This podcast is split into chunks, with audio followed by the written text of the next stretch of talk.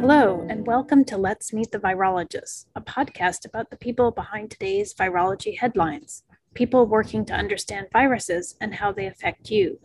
We are talking with students, postdocs, and other virologists so that you can learn who they are and what they do. I am Larissa Thackeray, and I am hosting this podcast from America's Heartland in St. Louis, Missouri. On June 4th, 2022, we talked with Aaron Embry, a graduate student at University of Texas Southwest Medical Center in Dallas. He obtained his bachelor's degree in biology at Millersville University in Pennsylvania. He now studies host determinants of arbovirus restriction. Thanks for talking with us today. Um, why don't you tell us a little bit about yourself? Uh, yeah, sure. So, first of all, well, thank you for having me. I'm actually a big fan of the podcast. Um, and so I'm excited to be a part of it. Uh, but my name is uh, Aaron Embry, and I'm from a small town, uh, Spring Grove in southern Pennsylvania. And I went to undergrad actually at Millersville University in Lancaster, Pennsylvania. So it's only about 40 minutes or so from where I grew up. I didn't kind of branch out a whole awful lot there. Um, and I got my bachelor's in biology with a minor in chemistry. And after graduating, then I worked briefly in industry for about two years. I worked two years while I was a junior and senior um, to help pay my way through college as well. So four years total. Um, and then I decided I was going to test the waters with academia. And I worked there for two additional years before deciding that a PhD was what I actually really wanted to do. Um, and so that puts me where I am today, a PhD candidate at UT Southwestern here in Dallas, Texas. Great. Um, and could you tell us sort of how you chose your particular uh, PhD institution and then how you chose your lab? People are often interested in that. You know, what are the choices? You know, what attracted you to those places? Oh man, yeah, uh, it's been quite like the long, strange trip, really. So, well, after I graduated undergrad, and I briefly mentioned there that I worked in industry for two years, um, it was pitched to me to potentially move to DFW or the Dallas Fort Worth, Texas area. And I decided at the time, this was four or five some odd years ago, um, that I was young, dumb, and broke enough to make that that move and pick up and explore what else was out there um, and have some adventures outside of just small town Pennsylvania. Um, and so I moved to Dallas. Um, and in doing so, I needed to find a job. And uh, so I needed to pay rent, eat food. and I actually posted on Reddit uh, what the big um, hiring agencies were in the area, but what big science or tech places were around. And essentially, the two major answers I got were Alcon, which is uh, industry, or UT Southwestern, which was academia. And so, given that I was really interested in potentially pursuing academia more, um, I decided I was going to apply mostly there. I did dabble a little bit in maybe going to industry. You know, you're trying to make sure you can cover your bases and have backups. But I was really lucky and really fortunate. Um, I got hired in the immunology department under uh, Dr. Robert Orchard. Uh, and I told Rob at the time that I was interested in potentially pursuing a grad school uh, further later. And he said, okay, if that's what you think you want to do, then I'm going to treat you like a student. I'm going to give you your own project. I'm going to make you present at lab meetings or, or floor meetings with other, the other departments. You're going to make posters, go to talks and symposiums and stuff. And so I did. I did all of that. And I really had an absolutely amazing time. Um, it really solidified to me that a PhD is what I wanted to do. And so after the two years that I told I told Rob I would help help establish the lab, uh, getting projects going, recruiting some students and stuff. So Brittany Stewart was actually hosted on this podcast back in episode, I think 35 or so. Um, after helping everyone get established, I then applied to grad school myself and I applied here at UT Southwestern as well as a couple other places back in Pennsylvania. So that's where my family still was. And I had considered maybe wanting to move back, but um, I got in here at UT Southwestern and decided that uh, I was interested in staying. Uh, I didn't I didn't want to go back just yet, and I wanted to explore what other people on campus were potentially working on rather than than just staying in Rob's lab. Um, if I didn't like what other people were doing, maybe I could circle back around and, and ask Rob about rejoining. But he he kind of pushed me and said, you know, go out there and see what else is there. You really only know me so far. And so I did. I reached out to uh, actually an old collaborator, um, some projects uh, that I worked on when I was in Rob's lab, uh, Dr. Don Gammon, as well as Rob's old PI and mentor, uh, Dr. Neil Alto. And I reached out to them individually, but they actually um, kind of met outside and then came back to me together and pitched that I potentially do this joint mentorship between the two of them um, because they had recently received some funding for this really interesting project that kind of spans both host innate immunity as well as bacterial infections and co-infection with viruses and stuff. And um, so I rotated in both of their labs here at UT Southwestern. Your umbrella program, you don't really have to pick right away. You can kind of test the waters with a bunch of different stuff. And so I, I, I tested the waters with bat- bacteria, test the because I hadn't really done that. Um, I'd been mostly a virologist up to this point, and and I actually really enjoyed it. I fell in love. I was kind of hooked at, at all the moving parts there, and and so I joined, and that's where I am now cool, cool. And I guess I forgot to ask you um, way back when, have you always been interested in science or was this something that just kind of developed gradually? Yeah, that's a pretty great question. Um, as far as I can remember, I've always had a knack for it. My, my mom and my grandma like to uh, share this picture of me dressed up in like a white coat as a doctor when I was like two and so, I mean, growing up, um, unfortunately, I'm, I'm, I'm relatively dyslexic. So I've already already kind of struggled with reading and writing. And I feel like when you're young, you tend to gravitate towards the things that you're good at. And for me, that was mostly math and science.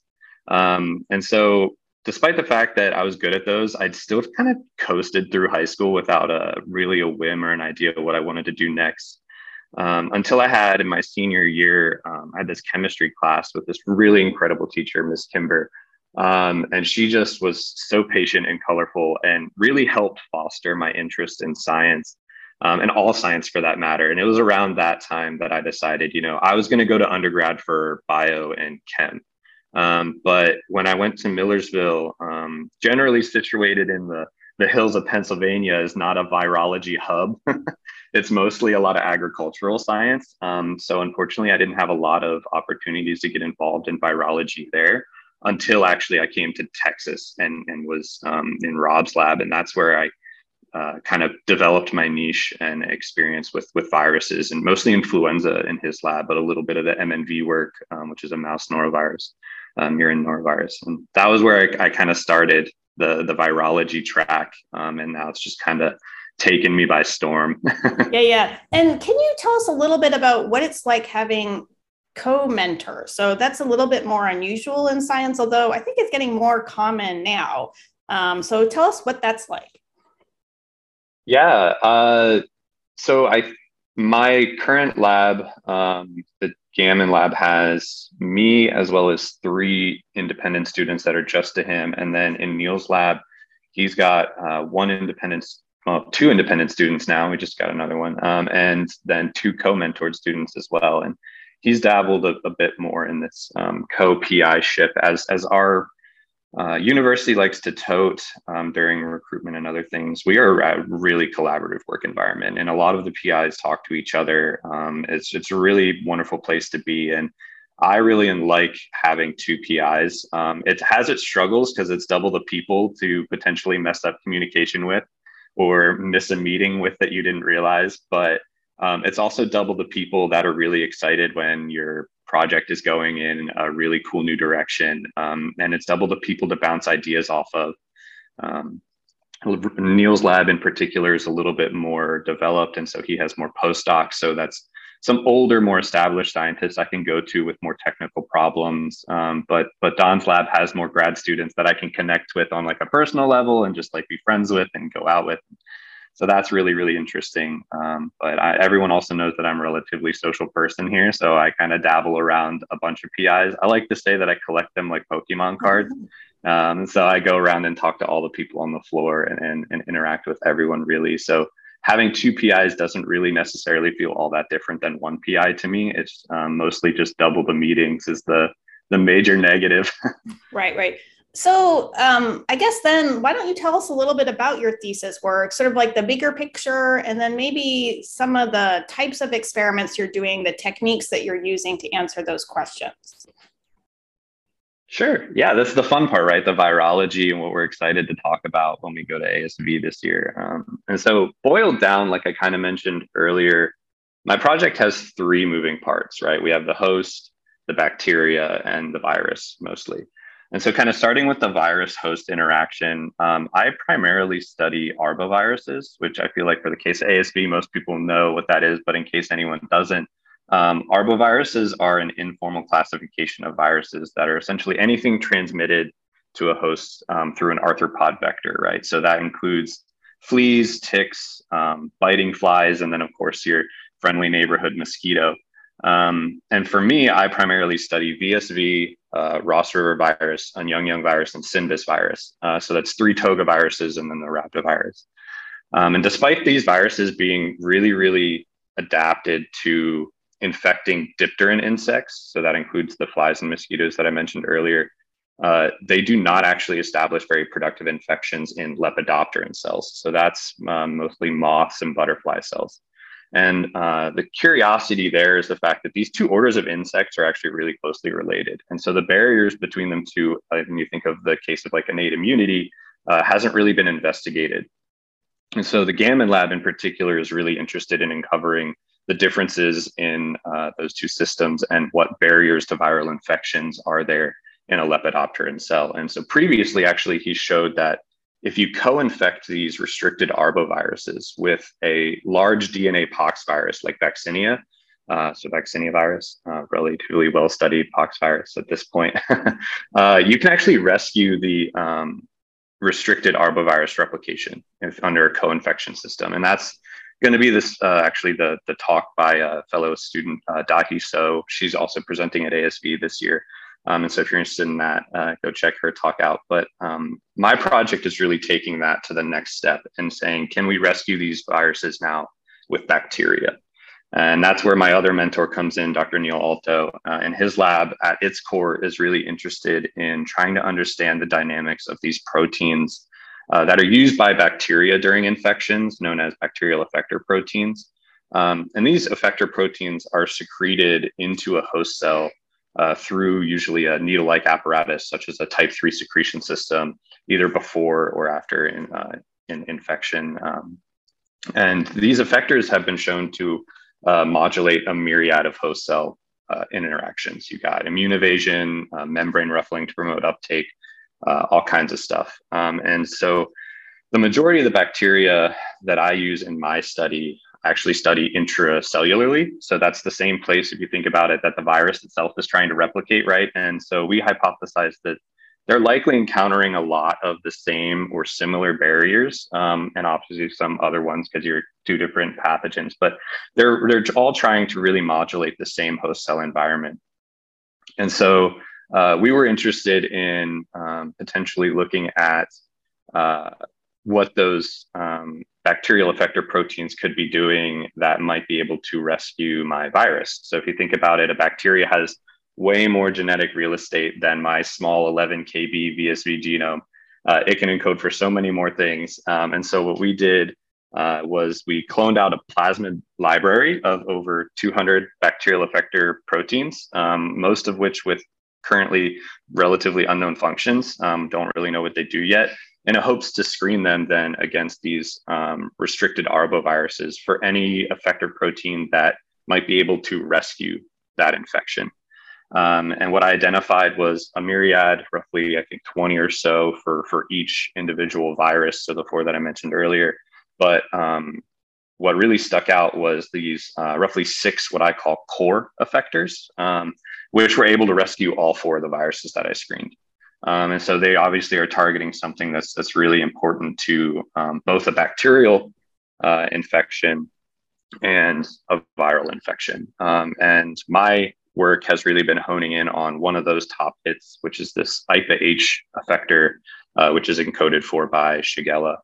Um, and so I tend to use a lot of uh, viral rescue assays, right? So the co-infections and seeing if I can get infection when I overexpress or delete something, um, as well as given the fact that this IPA-H effector is uh, a known family member of uh, bacterial E3 ligases, I tend to use a lot of ubiquitin related uh, experiments. So um, from, from note, it would be like ubaits, which are uh, ubiquitin activated interaction traps uh, that you can use to kind of uh, screen hosts lysates for potential substrates of your ligase um, as well as uh, degradation assays. So if you express the ligase with a potential target, does it de- get degraded? And then, of course, if you add back things like MG132, can you mess up that that degradation? Um, and then most most notably, I think the gold standard right now for the field is like in vitro ubiquination assays. Um, so if you purify both proteins and you mix them in a controlled environment, uh, do they still get ubiquinated? Is that a direct target or was that degradation and off-target effect of maybe what the real target is? Um, so that's kind of mostly the things that I'm doing right now. Right. Um, and the bacterial proteins that you're talking about, is this more a tool to understand sort of the virus host interaction or the bacterial host interaction? Or are you actually thinking that sort of in nature there might be this interaction between all three? Yeah, uh, I guess given the context of the viruses that we're studying, a real natural interaction between, let's say, a arbovirus and a gut pathogen seems relatively unlikely. Right. It, it um, have to but, be, I guess, in the mosquito, right? So not so much in yeah, human host, but maybe, I guess, in the mosquito, you could have interaction, maybe. Well, well, yeah, I mean, there's that's that's kind of where I parse down that we we do just have so many moving parts for this project, and it's honestly I mean, the the blunt way of answering that question is I tailor what I say is the tool based on what my um, audience is. So if I'm at a bacterial conference, I'm talking about I really want to. I'm interested in this IPH effector and how that can be used during bacterial infections, and look at this virus helping me tease out those interactions. And then here at ASV, um, I'm really interested in the viral interactions and look at this bacterial effector that was helping me um, interact and, and perturb host cell systems that we don't yet understand all of the, the intricacies behind. It was only very recently that a lepidopteran genome was even published in the literature. So we, we really were limited in what our resources were to perturb this system. Um, and so these are like tools and mechanisms that we can use to kind of get around um, all of these blockades and really get to the, the nitty gritty biology underneath. Right, right. And do you think that some of your core bacterial effectors could actually uh, generate per- permissivity to viruses that don't even infect either of your um, ins- sort of your uh, your insect host species. Uh, potentially, yeah. Um, some of the things that we're looking at also um, are the fact that uh, it, I noted VSV as a one of my four viruses, and, and VSV G protein is is a common protein for like lentiviral work and stuff. And a lot of this work right now in um, lepidopteran systems is kind of inhibited uh, for, for lentiviruses because that VSVG protein, which is usually coding lentiviruses, can't infect these cells. So um, you know, things like CRISPR and, and, other larger screens are, are way more hindered and a lot more difficult to conduct. Um, and so we're also kind of thinking that this is stuff that might be able to be used as more of a methods to making those experiments a little bit more permissive in the future, which would really help open up a whole avenue of new um, interactions and areas of study potentially in the future if we could help uh, establish those kinds of tools and, and uh, protocols for people in the future. Right, great.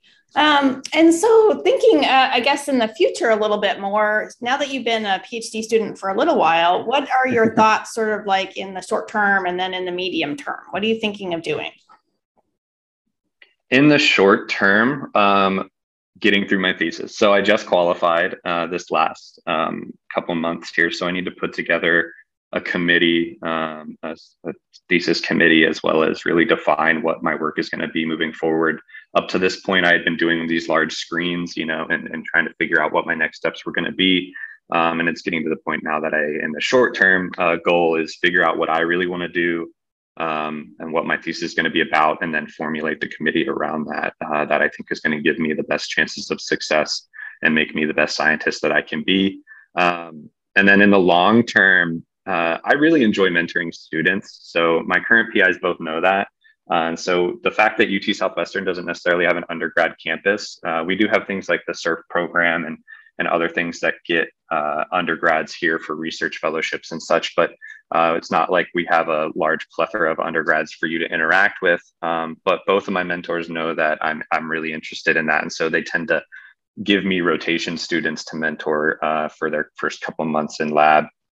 And so my I have a partial uh, long-term goal right now to potentially um, look at starting my own little lab on an undergraduate campus so that I could get the opportunity to both teach um, and mentor students as well as have potentially a, a more established lab um, and, and some more graduate students for some of the higher tier work.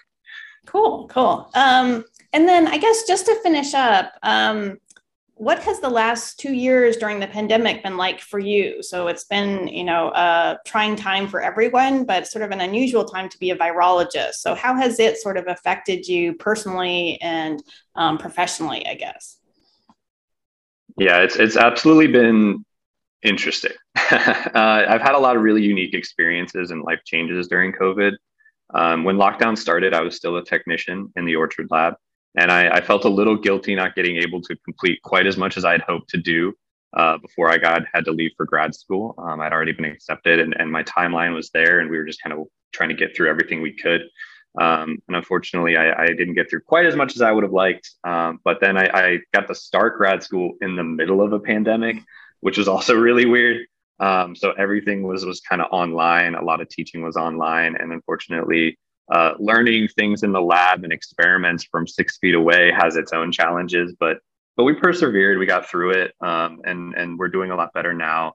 Um, Texas is doing a lot better, and, and on campus, we're really great around campus about managing our our risks. And uh, being a virologist was both rewarding and detrimental. I think, um, though I don't necessarily study SARS-CoV-2 um, I got a lot of questions from friends and family because they know I work with viruses.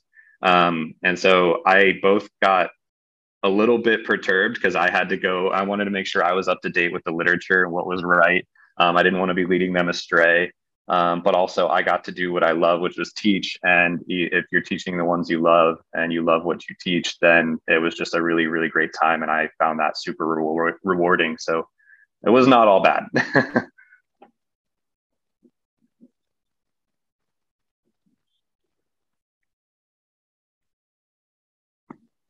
Yeah, thank you so much again for having me. And I hope uh, to meet a bunch of people that potentially listen to this uh, the day of.